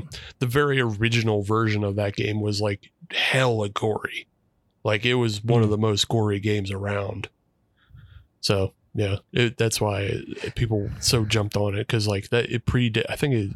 Yeah, you're talking about predating Mortal Kombat and everything, as far as like games Mhm. with gore in them. Oh yeah, yeah, yeah. That would have been quite uh, ahead of its time in in that way. Uh, I'll throw one more out there just because you can be a monster in it, although you primarily are not a monster, but you can take a potion that turns you into like a giant, um, you know, uh, uh, uh, just like basically uh, impenetrable, super powerful monster, which is Zombies Ate My Oh Neighbors yeah, um, which is not a horror game, but it's horror themed, and there is a lot of horror references. And you fight, you know, werewolves, and and there is a, a Jason Voorhees character that chases you with a chainsaw, and there's uh, little Chucky dolls with hatchets, uh, and there's giant fucking fifty foot babies and aliens and and and like pod people, and just like it is the most insanely like deep game for it's it's it's for Super NES. Um and it's two player co-op like overhead shooter 3D kind of not open world but just like a big big overhead map and your whole goal is there's a certain number of neighbors um you know and they might be like the uh you know they almost are like neighbors from a from a Tim Burton movie. You know they're like wearing like uh you know um plaid shorts and and a and a tank top floating in the pool with uh you know a big dollop of sunscreen on their nose. Or they're like grilling you know with their like chef's hat and like the kiss the cook hat. So they're like these like very like lame suburban neighbors. There's like a cheerleader jumping on a trampoline and you have to save them all in the level before the monsters get to them. So there's like a guy floating in the pool. You got to jump in the pool and, and and save him before the creature from the Black Lagoon jumps in and eats his ass. Um, and it's there's like a hundred and something levels, um, and it's it's just such a fun game. And I've played it so I, I've played it at least once a year since I was a kid. And um, I was actually at, I think we, I feel like we even talked about this at some point on an episode. I was at an arc random arcade bar in Indiana or in Indianapolis, Mhm. and I sat down and just grabbed a beer, and they had an any you know Super NES with like every game, you know, one of those those cartridges that has like every Oh, yeah, game on yeah. it, and and I jumped on there and just like cranked through the first like twenty. uh um you know levels of zombies ate my neighbors you know just because they're like programmed into my brain yeah. and ended up just like striking up a, a conversation, having a fun time with like all these fucking other nerdy guys at this arcade bar. and it was a lot of fun, but they were like, wow, you really know this game. And I'm like, I played this until my thumbs bled when I was a kid. This is what I've dedicated to my brain instead of other things. yeah, except for things of value. I know every single location of every neighbor in the first 20 episodes of Zombies Ate My Neighbors. But there's a there's an um a, a particular power up you get and you have you basically shoot like squirt guns type of thing, but then also, you know, you can get different types of ammo and and different like projectiles and one of them uh you know, weed whackers and all this stuff and one of them is you get this you know this power up in like a chest that's a potion that you drink and it turns you into this like giant jacked like almost werewolfy type of monster and you can just punch through walls and like one hit like most of the enemies and um yeah it's you always just felt like a, such a badass running around yeah. punching 50 foot babies when you're a giant jacked purple werewolf It, I mean, it's the power fantasy. And Yeah. that's that's what the new Doom games are. You know, except for they're that 100% of the time. It's not waiting to pick up a potion chest. It's 100% power fantasy. You never feel in danger. the new the new Doom games are not scary at all, but you Yeah. are terrifying. right. yeah, that actually kind of sound kind of fun now Oh, that I think about it. Just like blowing off some steam. Oh you yeah, know? they fucking rule. Like it, but it Yeah. like they're not like the original Doom games, which were scary because you know the- yeah, and challenging. yeah these are just straight up power fantasy, fucking destroy everything. Um, which I also think is what. So John Carpenter has announced that he's making a game, or Mhm. the, I mean he's tied to a game in some way. right. I, I'm, I'm not entirely sure all of his input. I assume he's going to do some of some soundtrack as well.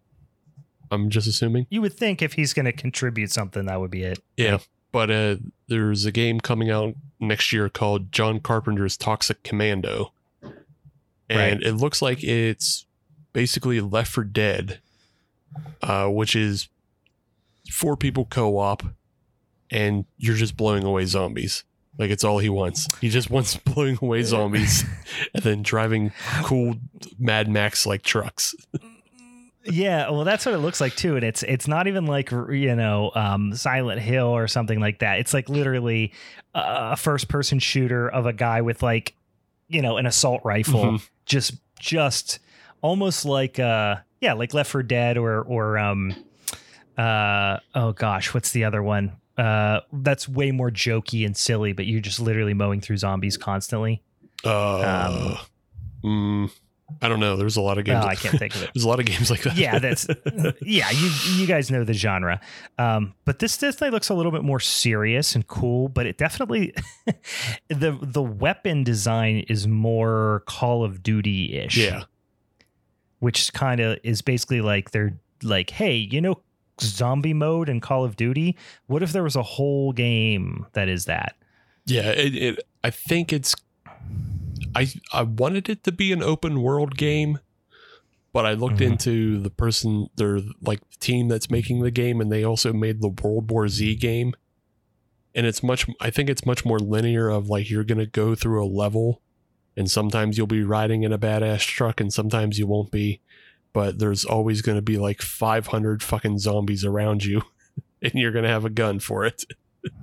Well, I and I'm looking at screenshots right here, and it's like exactly that. the The zombie's eyes seem to glow, which is sweet, a la the fog ish.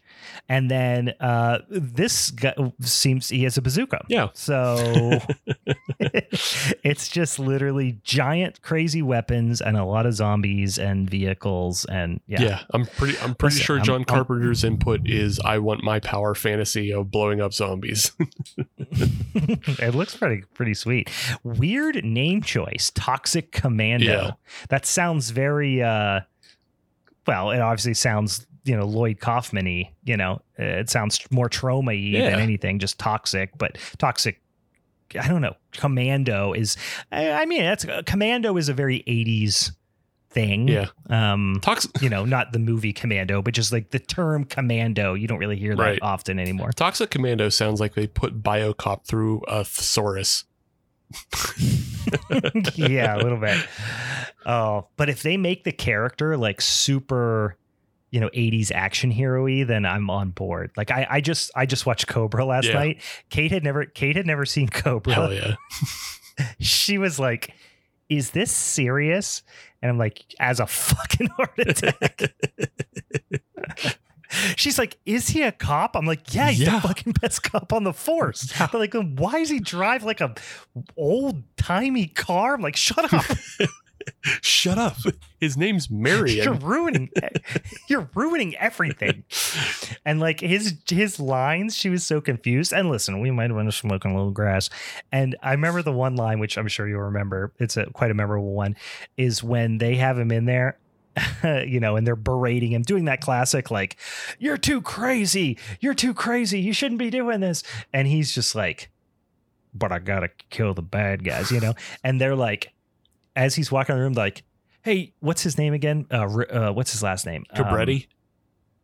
Cobretti. Cobretti, you got a you got a bad attitude. And he turns around and he goes, Yeah, but just a little one. what? what do you mean? It doesn't That doesn't make any doesn't sense. make any sense. Just Stallone should never have been allowed to be quippy. Cause like he's he's terrible in Cobra and he's terrible in Tango and Cash, and none of his quips ever make sense. no, this one doesn't. You got you got a bad attitude. Yeah, I know, but just a little one. I feel like his brother Frank did all his punch ups for like his fucking joke lines. yeah, they're like Frankie, write me a couple of one-liners, and he's like, does a big Yeah. line, just fucking just blows a huge rail and just writes some dumb shit on a piece of on a fucking napkin. Oh. But anyway, uh, back to John Carpenter's Toxic Commando. If it is basically a, a take on, uh, you know, if it's kind of like uh, uh, an 80s, uh, you know, Snake Plissken type, that would be fucking Yeah. sick. It- I I assume it has to just because like the vehicle designs look nuts. The trailer had uh, Motley Crue in the soundtrack. Jesus so- Christ. Yeah. Yeah, it, They're leaning gotta in. assume. Uh, Yeah. one more though. You you brought up, you brought up how toxic sounds like uh, Lloyd Kaufman and everything. I Mhm. played the part of that again. Back to that Steam Next Fest. I played the demo for the Toxic Crusaders beat 'em up game, which I saw you posted about Yeah. that. Yeah. that's a that's a lot of fun, and I'm gonna pick that game up when it comes out. That's you know that's horror tangential because it's it's Toxic Avenger, but then it's the cartoon from the '90s resurrected. Yeah. and apparently they they did a uh, just as a surprise they they did a full 4K upscale of the show that they're going to release in conjunction with the game. Nice. Yeah, that uh uh I mean that is one of my all-time uh favorite um theme songs of any cartoon. Mhm. And we're talking about the Toxic Toxic uh Avenger cartoon which is uh what does it say something oh my gosh, I'm blanking on it, but it's like I didn't get something about girls until I got radioactive ugly. Yeah. Um, I don't know, whatever the line is. It's such a fucking wild I song. had no friends, no girls that hugged me till I got radioactive ugly. um, but it's like a the weirdest earworm ever. It looked a lot like, which I, I haven't played it yet, but I played. Uh, me and my kids played through uh, the Teenage Mutant Ninja Turtle Shredder's Mhm. Revenge that came out earlier this year. Beat 'em up, Yeah. which is so much Yeah, fun. yeah. Um, and it just looks a lot like. I mean, similar art style, you know, the bright color stuff like that. It definitely felt like a. You know that style of cartoony beat 'em up. Mhm. Yeah, it's. uh, I would say. I mean, uh, and it, the game's still in development because it's not going to come out till next year. I'd say it's Mhm. not quite as fluid as that uh, Shredder's Revenge, Mhm. but like that game is probably the best beat 'em up. You know, next to Sh- Streets of Rage Four. Like those two are the, those Yeah. two are the two best ones. Like period. So, but this Yeah, one feels That good. game's Yeah, incredible. Toxic Crusaders Yeah. feels good though, and like it's gonna be a lot Mhm. of fun to play. And they they have like they have enough like running commentary as well that, that Mhm. keeps you like engaged, so you, you don't feel like you're just button mashing. Like they the the character the Yeah. characters pop in and like drop one liners and stuff while you're playing. So That's the best. That's what I love about the about the TMNT game too. Is like you just get you get enough, and that, and like there's a lot of deep cut characters Mm-hmm. that pop up and stuff. And oh man, such a fun game. Yeah, I will definitely uh, be playing that when it comes out because I just want I just want me some more uh, TMNT beat 'em ups because Yeah. that's my favorite. that's that's my shit.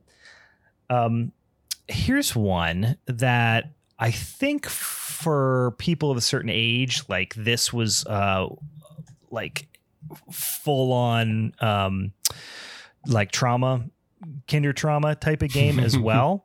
Um, is uh Clock Tower. oh yeah, Did you play Clock Tower? uh, I only played demo of Clock Tower, but I remember that one being yeah. I I remember like not liking that one because I didn't know what to do because I was playing the demo and the demo didn't tell you anything.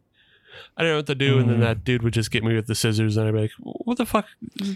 Not playing this." Oh, dude, Scissor Scissor Man is fucking terrible, terrifying. So look up if you don't know anything about this. Like, I, I think it was a PC game first, if I'm not mistaken. I played it on the PlayStation in the mid '90s.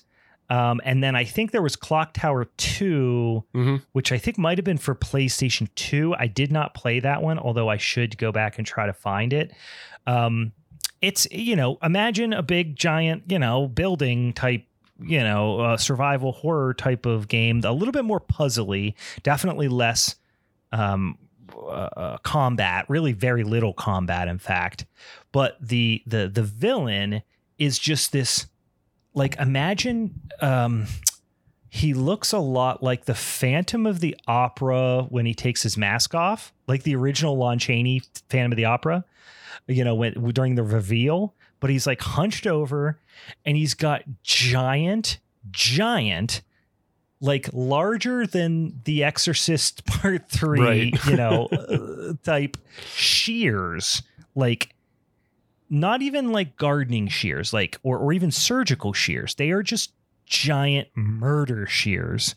Um and he like creeps around like all hunched over and just slowly pursues you with these giant shears. And then if he catches you promptly murders you. Um and it's so fucking scary as a kid. I loved this. I loved this game. It scared the living shit out of me um yeah it was released in 96 i probably played it in 97 so i was like yeah i'm like 11 maybe 12 years old. And um yeah just fucking terrifying. Yeah, yeah. and the the sound effects on it are really creepy. Like the sound design in the game is super creepy. And uh yeah i should go back because i think the the sequel came out i think for ps2 but i never played it. Yeah, I think it's PS1. I think it is. is it was it on ps1 yeah for whatever reason i only played the first one i think it was a rental situation like i don't know if i ever even beat the game but it was Yeah. just fucking terrifying giant fucking creepy ghoul with scissors Clock Tower 3 came out on PlayStation 2. oh i didn't even know there was a third one Yeah. Yeah, there you go. So now look uh, you- all the things you have in your life. You can go back to Clock. look i'm gonna i'm quitting my job Yeah, right now yeah. i'm just getting deep into all this shit Yeah, you don't have any time for nothing anymore. You gotta play fucking Blasphemous 1 and 2. You gotta play Carrion.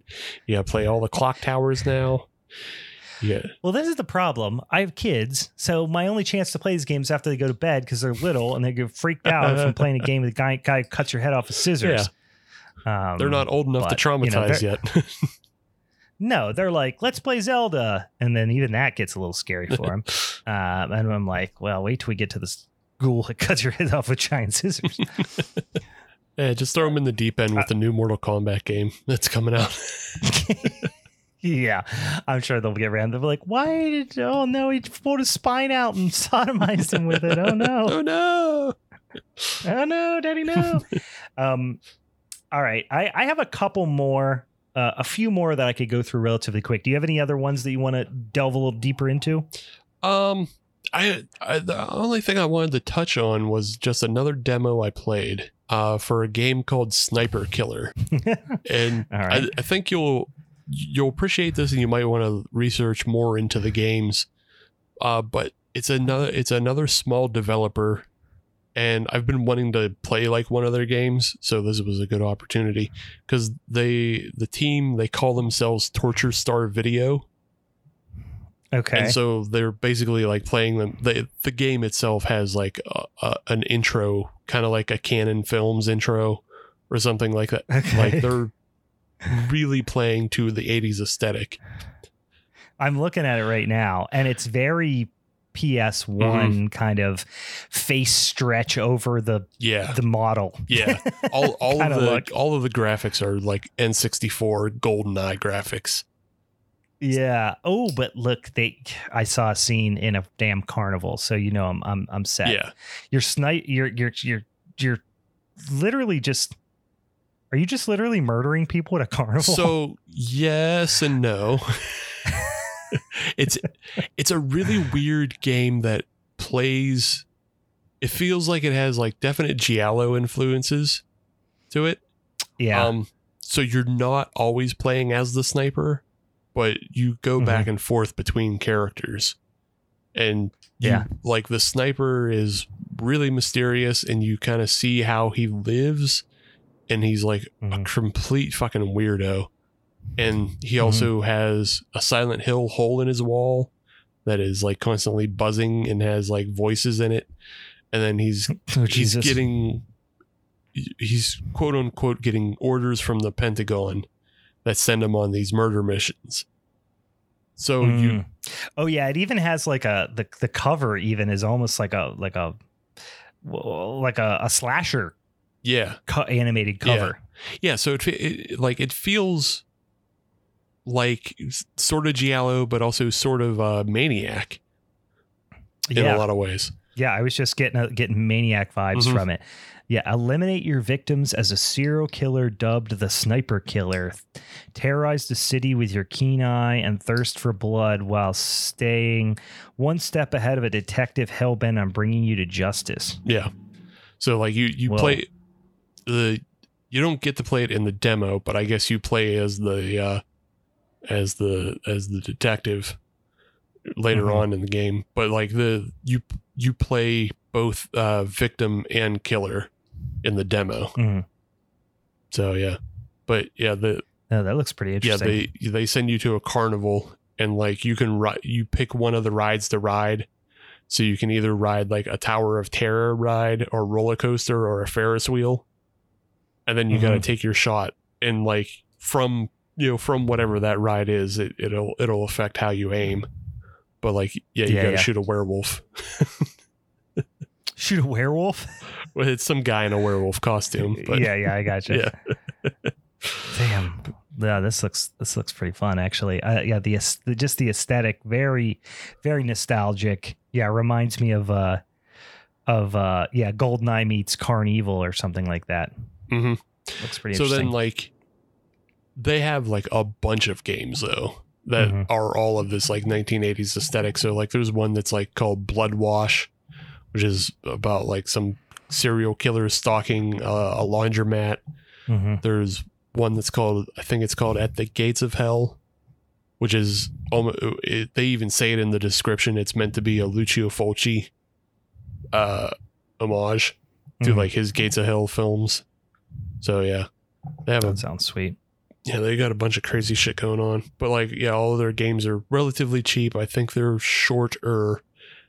And then obviously because they're built in the N64, you know, kind of fucking graphic style, they can put them out at a relatively quick pace. Yeah, you can download them in four seconds, I'm sure. Yeah, yeah, And they'll run on anything. right. Well, that looks fun. I'll definitely check that out. I, I was going to uh, throw a couple of, uh, of of other arcade and, and NES ones out there that that I definitely played a ton back in the day that were like definitely uh, uh, uh, formative for me. House of the Dead on the arcade. You know, playing that the be they had that at the old Beaver Valley Mall. Uh, Oh, my yeah. brother and I. That was a freaking uh, uh, just just quarter hog. We put a lot of money into that one. Um, one that I didn't uh, get in, you know, didn't discover until r- later, but is pretty fucking gruesome. That is an arcade game that I don't know that it really got a port, but I played it, you know, via an emulator. Uh, is Night Slashers from '93 hmm um super gory like some actually kind of weird weirdly disturbing scenes too of Mhm. like people getting attacked in their home kind of thing um yeah. That one always stuck out to me Yeah, the game start the game starts with like a werewolf attack attacking a cabin that like kills a family. Like yeah i just remember being like you know seeing you know being like damn i feel like if i have saw that as a kid it would have probably Yeah. fucked me up um yeah, that apparently some studio is either remaking or making a new version of Night Slashers. oh sick But I haven't like it was announced in like 2019, but no, I had, it should be out by now. Really, Yeah, I uh and then CarnEvil was one of those games that I um you know saw a lot of in like video game magazines as a kid and never got the opportunity to play but was like obsessed with the idea of playing it. And then Mhm. like they had it at some restaurant I was at like when I was on vacation with my family when I was a kid and like got to play it once and was just like obsessed with it. And then since then I found a couple of places that have you know, have cabinets, you know, of it. Even even in this area, I've got to play it, you know, a little, uh, you know, spend more time playing it, and that's just I don't know for whatever reason, you know, you would get like oh a magazine and you know as a horror magazine video game magazine or whatever and you would see something that like was kind of out of your reach for whatever reason either because you Mhm. just didn't have access to it and you would just become like obsessed with it i was like that with CarnEvil like i just Yeah. wanted to play that game so bad I I I remember like finally finding the cabinet because it definitely wasn't around in like Beaver County. Hmm. So uh, it must have been like I was on vacation or something. I remember finally finding it, and then it was specifically seventy five cents, which made it more expensive than any of the House of Dead's. Mhm. And then for seventy five cents, it ate your quarters even quicker. oh yeah Like you died like immediately, and it's like I can't play this game. Like I want to play this game. It's so cool, but like it, it'll bankrupt me immediately. you have you have to be a millionaire to play this fucking game right now yeah, Yeah. No, I, I remember that. It did feel like a little bit of a of a rip off game. And when I played it, you know, I remember playing it in the last few years, like, you know, pretty extensively, played like went pretty deep into the game. And it was Mhm. because it was at a, you know, like a, an arcade bar that you, you know, it was free play type situation, you know, by the Right. hour or whatever. So I could just go, who cares if you die, you know, just keep going yeah, right. um and it was it was pretty pretty fucking fun though yeah even even then like i was like well, there's some pretty creepy shit in this game still you know from back then it probably would have ruined my fucking life if i would actually had the money if i could have afforded it to play to, to i couldn't afford that trauma then i wanted to but i physically couldn't afford it Please let me be traumatized. Why won't you? Why won't you let Um, me have this? I remember the first game I played that I was like legit scared of was the Friday the 13th game for NES. Mhm. Like I was probably six, seven, eight, something like that. And there's really nothing scary about the game, No. but the but the um and I never even got far enough at that time to like you know the scene with like the head and stuff on it. So Mhm. I I really just it was just scary that he popped up. And something about the like when you're in one of the houses when it starts to get dark, Yeah. you know, it's almost a it has it, it's kind of got Skinamarink vibes. I don't know. Whether you're like in one of these like back rooms and it's starting to get dark and all of a sudden, you know, you just pop into a room and he's there. You know, he just disappears. Yeah. It's like one frame he's there, one frame he's not. Or I mean, one frame he's not, one frame he's there, and you're like, oh Jesus Christ! I remember I that always game found legit that- scaring me. I always found that game more annoying than scary. Yeah. Because like one, just the noise that like the noises that game was making were out of control. Oh, was they just were like- just like so annoying. Yeah, Yeah. Just constant high pitched beeping. Like for what fucking reason? Quit it. Yeah. And then because they didn't explain anything of like what you're supposed to be doing, it's like I guess I'll just wander around this fucking cave throwing rocks at bog hags. I don't know. yeah. I literally, I I never progressed past like the first few things you do until you know I've been playing the game for like six years before I was like, oh, this is what you do. you know what I Yeah. mean? It was just something you threw in now and again. It was, and I and I still I I, I have a, a copy of the game. I don't know if it's the my original copy. I think it is because I I bought it used um, at a. Uh, it might have been at Rogers actually, because I I, bought, I had a lot of freak. I found Theme Hospital there, uh, and I sold all these games, you know, for fucking beer money in college. But I don't know if I held on to that one or if I had came across one later. But I have a copy of it, uh, you know, in a, a NES cartridge. Um, and when I had it as a kid, you know, it wasn't a game I paid full price for. It was like, oh, this is five dollars at a flea market or whatever. So I was never like that committed to actually like beating it or doing well Mhm. in it. But yeah, you had no idea what the fuck to do. It was one of those really poorly designed, super cryptic games that like you need the internet or a or a cheat guide to actually solve. Yeah. Yeah. And a lot of those NES games were like that. So fucking it just insane trying to get a handle on what they want you to do. it's like the ET game. It's like, well, you got to get this random item, and you know that that goes in the mailbox, and then that mailbox needs to be buried underground. Um, Oh, Yeah. you're in the pit again. oh no, sorry, you're in the fucking pit again. I was the FBI. You're in the pit again. Turn it Um, off. yeah, just throw it in the trash. Um, one other, I mean, I, ha- I have to mention, we didn't really talk about that much, which is Castlevania. Um, like I've played a lot of Castlevania games. I played Castlevania games as a kid. I've recently purchased the like uh, uh Castlevania, you know, uh, bundle thing on the Switch store and, and went back Mhm. and played through a couple of those games.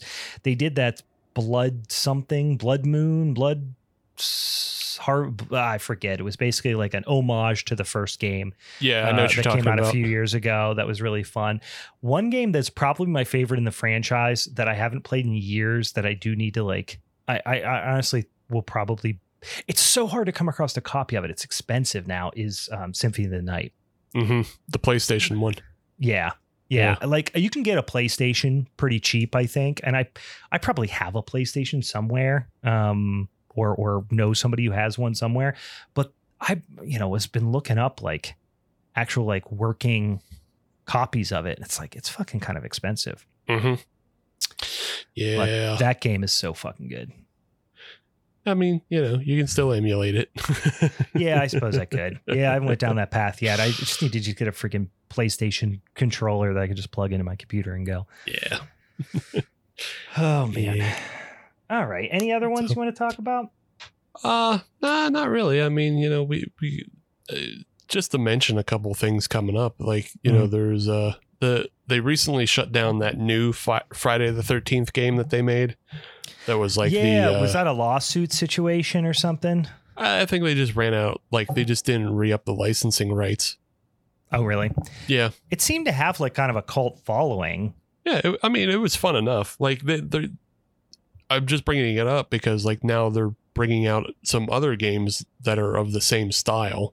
Mm-hmm. like the uh the the asymmetrical survival type games Yeah. is they have a Texas Chainsaw Massacre one that's coming up. oh no shit. Yeah. Uh and then they have the the Killer Clowns from Outer Space game is coming out later. I'm excited about that. Yeah, I can't. Is is that a similar style? Is that what they're doing with that one? They're they're kind of yeah, they're kind of all asymmetrical ones. So like the Friday the 13th one was just campers versus Jason. Uh Yeah. Texas Chainsaw is I believe it's all three of the family uh, from the original movie. Mhm. all three of the original uh like uh, uh leatherface obviously and then you can play as yeah you can play as the other two guys as well and i think Mhm. grandpa helps Yeah. and then so it's kind of more three on four and then killer clowns is actually four on four so yeah That'll be fun. Yeah. If you can't turn into a shadow of a T Rex and bite somebody's head off, I'm I'm I'm out. i don't know they haven't confirmed it. I need to yet be able to do that. I need that specific element to be there. You know they're going to have the the cotton candy cocoons. You know you're Mhm. going to have, you know, the killer popcorn, but I need me a giant silhouette shadow of a Tyrannosaurus Rex to bite somebody's head off. Surely it'll be a super move of some sort Yeah. Yeah. yeah i think the cotton i think the cotton candy cocoons work kind of like capture the flag so like Mhm. one of your teammates goes down so you have to like run to the big tent ship and pull them out you know to Yeah. bring them back to life or whatever That sounds pretty awesome actually.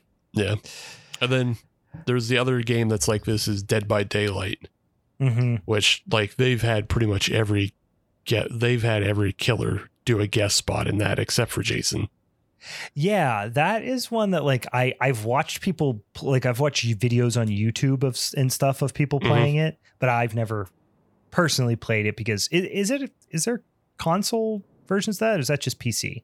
Yeah, no, there's console. Like Is I think I think it's it was one of the first games that had like I think it does crossplay. So like people on PlayStation can play Xbox and PC. Oh, I think I did. I think I have heard that or read that or somebody told me that. Yeah. Now that you say it, it sounds familiar. Um, yeah, I don't know why I haven't gotten into that. Well, I know why I have is because, like I said, I you know, I don't play a lot of horror video games just because there's uh, you know small children always running around my house when I'm trying to play video games on the weekend or whatever. Yeah. Um, but yeah, I need to get I need to get in one of those. This sounds super fun, and those types of games are like games I have traditionally enjoyed, and to have access to a horror game like that and not play it seems wild. I mean, you got to get on it now, especially now Nick Cage is on it. Nick Cage is in on it. Yeah, Nick Oh, Cage. he's on the game. Yes, you you shortly or it's available now. You'll be able to play as Nick Cage. Is he a killer or is he a good guy? Or He's a good he's a good guy. yeah. okay, that'd be wild if it was just like Nick Cage as a serial killer. I mean, you know, who knows? Maybe in sticking a another nice pick in somebody's neck or something. Um, but yeah, it, it they were they were doing an interview with him about it, and then I guess apparently like his son, you know, is uh, plays the game a lot. mm, So like he, his son, I guess, convinced him to be in the game, and like reached out. So now you can play as Nick Cage. that's fucking great. Yeah, Uh, all right, I might have to might have to make the plunge. I don't think I've turned on my Xbox One for anything besides to play a Blu-ray in Hmm. like two years. So I might need to uh, I might need to do that. I'm sure my Xbox subscription long since you know expired, um, but. All right. Well, that was a lot of fun talking about some spooky, ooky video games uh, throughout the year. And I didn't even get to my get to all my asinine long lists. That might be a fun thing to revisit um, down the road or something like that. Um, but uh, remember, tune in next week, which is going to be our showdown episode for July. Uh, where you get to hear us and uh, and Louie from the Haunted Hangover podcast, and we're going to talk about Nickelodeon Halloween. So if you're into this kind of spooky nostalgia stuff, I guess we got back to back episodes um, eh, on that front. So that'll be that'll be a lot of fun. Uh, Steve's going to talk about uh, Rocko's Modern Life Halloween. I'm going to talk about Pete and Pete Halloween. We'll find out what Louis is going to talk about uh, when you tune in. Um, yeah, and don't forget to follow us on them social medias and you know give us one of them five star reviews if you feel so inclined. If you like some stickers, I'll send them to you in the fucking mailbox, you guys. Um, anything else I'm forgetting? Anything else I should mention?